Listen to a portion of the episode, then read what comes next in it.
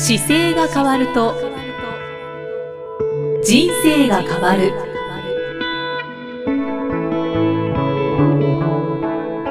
こんにちは、生きみえです。この番組では中野生態東京青山の院長姿勢治療科中野孝明先生が人生が変わっていく成功する姿勢力についてお話ししていきます。2018年最初の配信です。中野先生今年もよろしくお願いいたします、はい、お願いします。明けましておめでとうございますと、言った方がいいですね。はい、1月5日とい。うことで、さて今年もまた新しいチャレンジをしたいという中野先生、はい。えー去年最初の配信でおっしゃっていたように、今年も先にやりたいことの予定がもう入っているんではないでしょうか。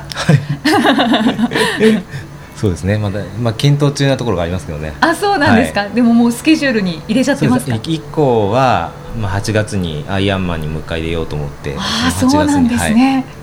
もうまたチャレンジですね、はい。であの去年11月に初参加されたオリジナルマウンテンマラソン、はい。OMM はい。にも、はい。まあ、今年もまた参加しようかなということをちらりとはい。おっしゃっていたような気がするんですけども、非常になんかた楽しかったというのがはい。感想なんですけどあのなんでしょうね。山の凄さというかですね。はい。寒い時が本当に多くて、まあ、ずっと大会中寒いんですけど、夜が極めて寒くてです。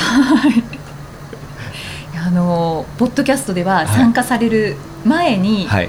えー、と収録をしたので、はいなのでその参加してみてどうだったかっていうのはまだお聞きしてあないんですすけれども、よね。はい。よかったら今回お話しいただいてもいいですか？はい、あのかなりいろんな方々が参加していて、はい。あのマラソンが出てる人だけじゃないんですよね。やっぱりあの普段山を歩いてる人もいれば、はい、あのトレランが好きな人もいたりあとは本当に初めて山を出ますっていう人もいるので結構いろんな方がそこに入ってるというのとあとロゲリングっていうこうポイントを場所が決まってるところに行って、うん。まあ、自分のこうついてるマーカーをそこにピッてやると、うん。うん何時何分にそこに行ったよっていうのが、まあ、チェックできるようなものがあってですね。それで、はい。まあ、自分の目指したい場所を地図上でこう選んでいくんですけれども、まあそれがなかなか見当たらないというか 見つからない難しさがあったり、中田先生ブログに書かれてましたよね。はいそうですねそれを読ませていただいて、はい。結構難しかったんだなって。そうなんですよ。結構ね難しくてその本当にひなんでしょうね山の地図っていうのが等高線があるんですよ。その等高線とば自分の現在地っていう位置関係とどういう角度で上がる斜面なのかっていうのが、まあ、はい。地図見た時に立体的に自分で見えてこないんですよね。でうん。平面の地図のような感じでこうルートを決めていくと思わぬ時間がかかったりとかがああってあはい。ちょっと驚きましたね。そうですよね、はい。難しいですよね。読みにくかったっていうのが一番そうですすね。だから立体で見えないんですよね。平面で地図が見て ABCDE ってこうつなげていけばあこういうふうにこの距離だったらこれぐらいでいけるかなって思ったら非常に急なところが隠れてたりとかう、ん全部下りで実は速かったりとかっていうのが地形の読み方がなんか読もうとしても立体的に見えてこないんですよ。だからもう自分でそこの場所に行った時にあれなんでこれ下ったんだろうとかこの距離どうなんだろうってもう行きながら地図見て復習してる感じですね。そうなんですね、あ。一日目、二日目で二回そうですそのそうです。チェックをそうチェックを取り合ってい。ったんですよね、はい。で一日目は一日目はねちょっと頑張張りすぎてあの時間がすごくオーバーしてしまったという、はいはいでそのオーバーも やっぱりその地図を読むっていう精精度をたをチェックするようなゲームなんではい。遅刻が一番厳しくてうん。1分につきこう5点ずつマイナスされるんですよ。はあ。そうすると例えば50点で大物のポイントを取ってもはい。あのまあ大体10点から60点ぐらいまであるんですけど大体5060って取りにくいところにあるんですよね。はい。それを取っちゃっても10分遅刻するとチャラになるというね非常に厳しいルールで遅刻厳禁ですね。そうもう遅刻厳禁なんですよ。だからスタート地点あります。ゴール地点ありますで必ずゴール地点にむしろあの戻っ時間以内に戻ることがまず在絶対条件なんですよね。でそのために自分がどこ取れるかを、まあ、自分たちの足と地図を読み読むので、はい。相談してくださいっていうふうになってるんですけど。ここれ一人じゃ無理ですよね。そうなので2人ペアなんですけど2人そうですね。なので2人の能力がちゃんと上手にバランス取れてると、うん、すごく強いチームだと思いますね。そこは2日目はちょっと修正をして。そうですね。修正して行ったらちょっと無難に終わっちゃったんですけど。あそうなんですか。1日目は一日目はちょっと頑張頑張ったらだいぶあの攻めすぎて時間が足らなかったんですね、はい、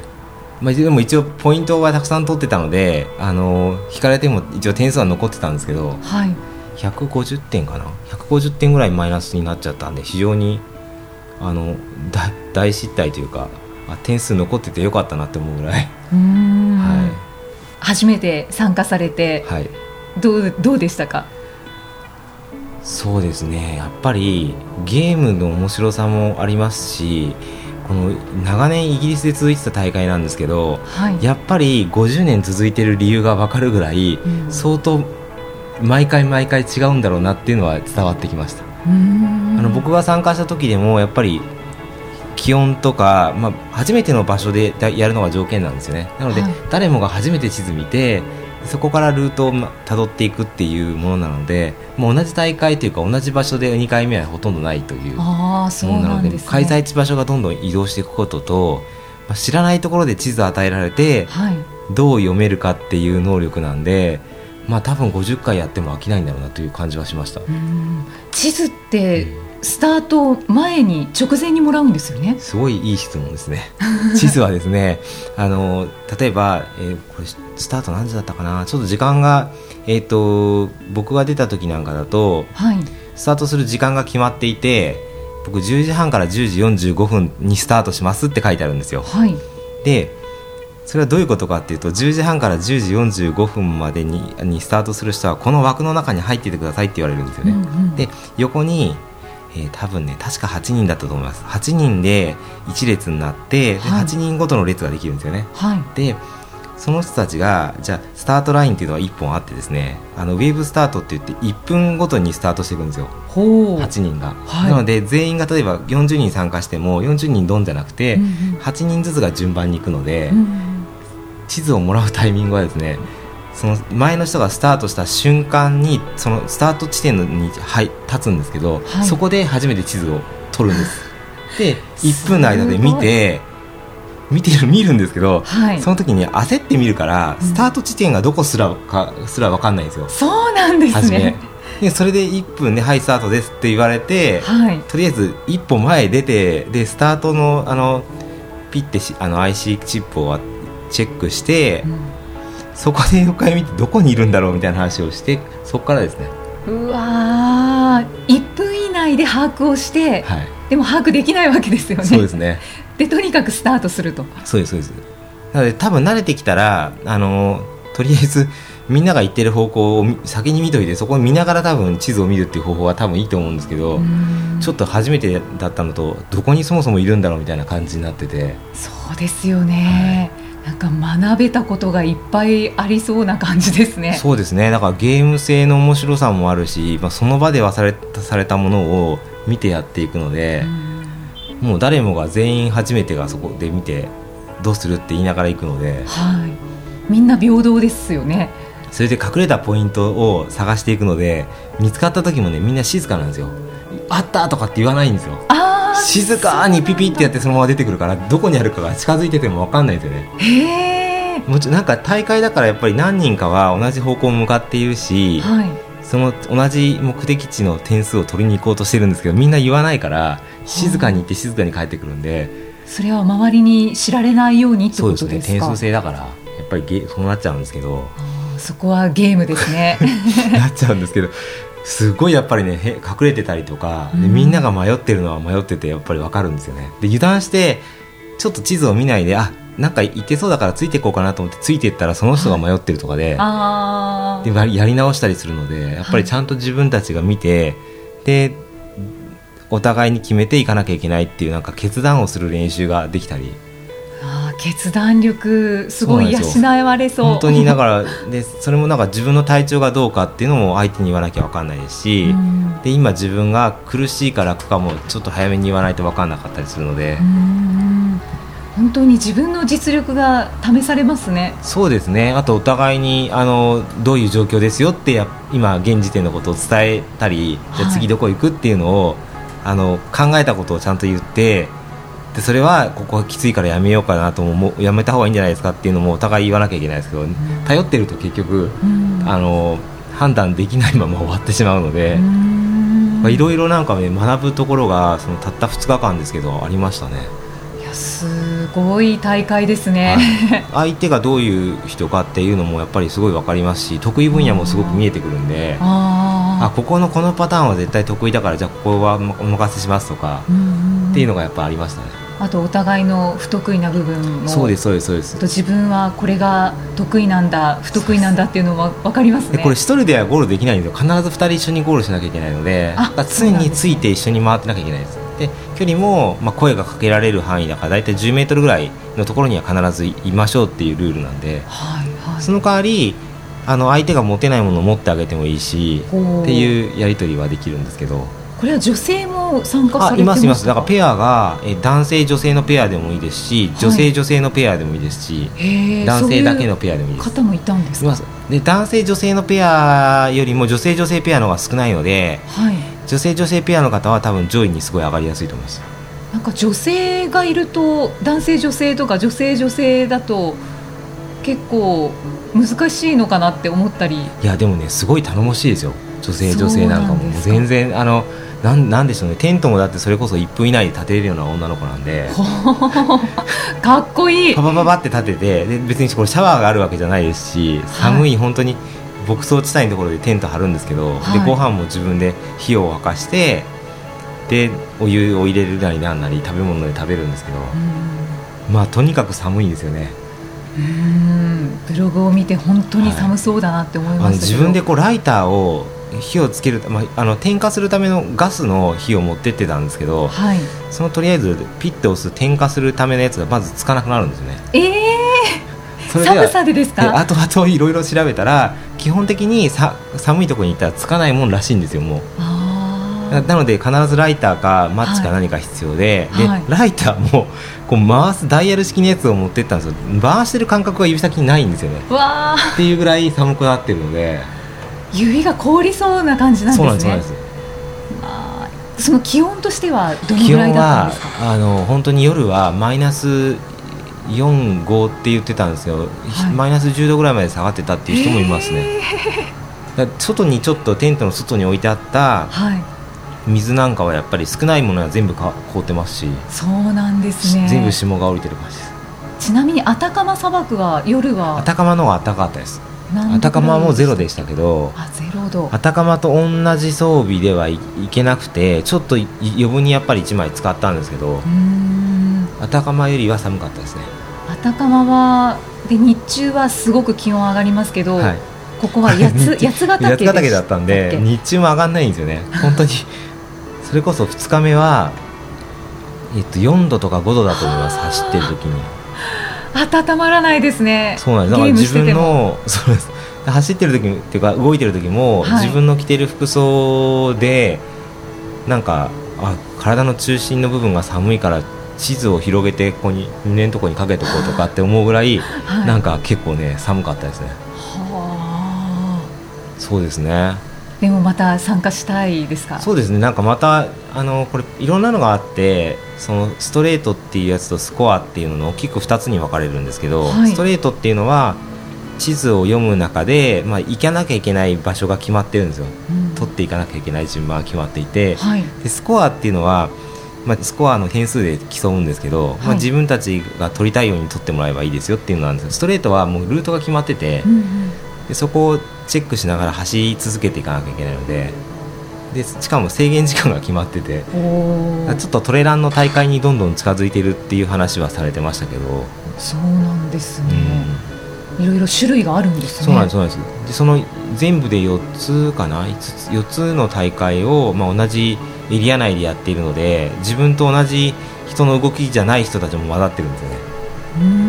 ストレートの人とスコアの人が同時にクロスするところがあったりするんですけど、はい、相手が何かは分かんないので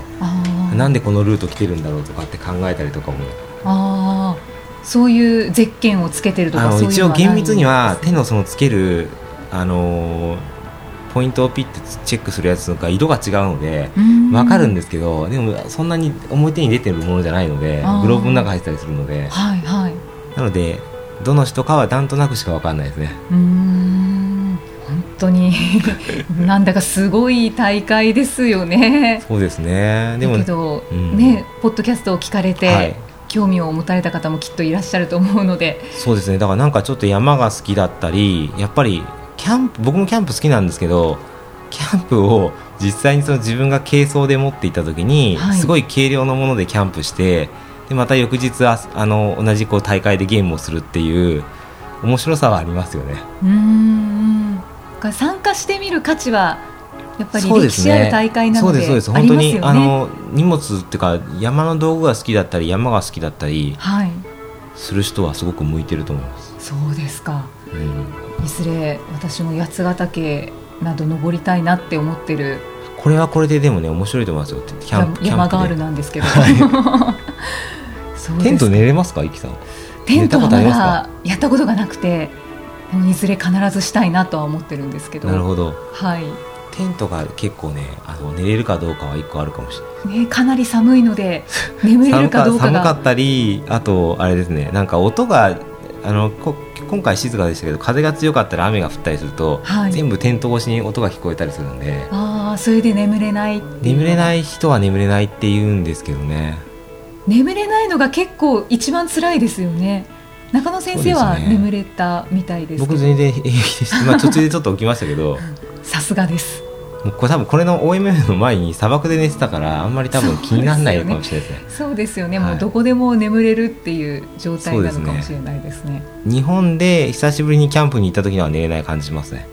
ああそうですか。あの長い間外キャンプで寝てると麻痺してくるんでうん。慣れてくるんだと思いますけどね、どうしてもなんか初めとそうですね。なんかなんだろう。いろんなことがこう気になったりするのがはい。テントとかってこう立てた時にあれなんか虫入ってこないかなとかいろいろ初めにあ下が汚れるなとか小さいことが 結構いろいろ初めの頃気になるんですけどどんどん慣れてきてはい。どうでもよくなってきちゃうので。よくあのなんかとりあえずあの下にシュラフが引けたし寝れそうになったからいいやと思ってすごいあの物事に対して寛大になってきます。それもそれでいいですそうねですね。そういうのはありますね。はあじゃあそこを経て、はい。私も中野先生に一歩近づきたいなって思います。まずはちょっとはい。キャンプをしてみないとですね、そうですね。私の場合は。このこの時期じゃなくてももうちょっと秋の、もっと早めの秋だったら、はい。あ多分そんなに寒くないので、あ秋もやってるんですあねややってないです。これ11月なんですけど、この大会はとに基本的に過酷な状況を選ぼうとする大会なんで、あの晴れたらみんなががっかりするんですよ。そうなんですね、基本的に雨が降るとか、あの風が強いとかもそうです。し寒いとか、うん。あのぐちゃぐちゃな環境下でやるための大会なので条件が良くないんですよね。だからもっと条件がいい、はい。晴れてる時の秋に夏から秋に入った瞬間の山とかだとこう快適な気温じゃないですか。はい。そう虫もちょっとあんまりいなくてっていう状況だとまずキャンプは楽しいと思うので、ん。そそのぐらいのキャンプをしてからの方がそうですよね、はい。一度体験した方がいいですよねそうやって。そうですね。まあ大体快適な環境でね。冬から春の時とか春秋の方が多分快適だと思います。そうですよね。もちものが少なくていいし。夏は夏でちょっと暑すぎるんで、うん。ちゃんと山の高いところに行かないとすごい寝苦しいんですね。あー勉強になります。いえい改めて変態な方が参加する大会なのかなって思っちゃいました。悪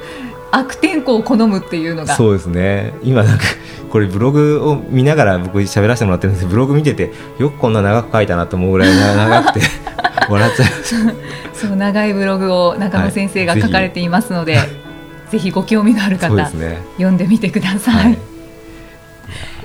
おしまいに、はい。えー人気講座一生疲れない姿勢の作り方入門講座を今年も、えーチャレンジし続けるということで、はい。中野先生引き続き開催されてい。きますよね。えー、と4月まで開催日時がはい。決定しているということで、第3土曜日の午後6時からはい。この講座開催しますので、はい。またこちらもご興味のある方は、は中野生態東京青山のホームページをご覧になってみてください、はい、そしてこの番組では今年も引き続き姿勢や体についてのご質問そしてご感想をお待ちしています。ご質問とともに年齢体重身長性別をご記入の上中野生態東京青山のホームページにありますお問い合わせフォームからお送りください。では中野先生締めのお言葉をお願いします。はい。体を見直す時間は人生を見直す時間である。今回もありがとうございました、はい。はい、ありがとうございました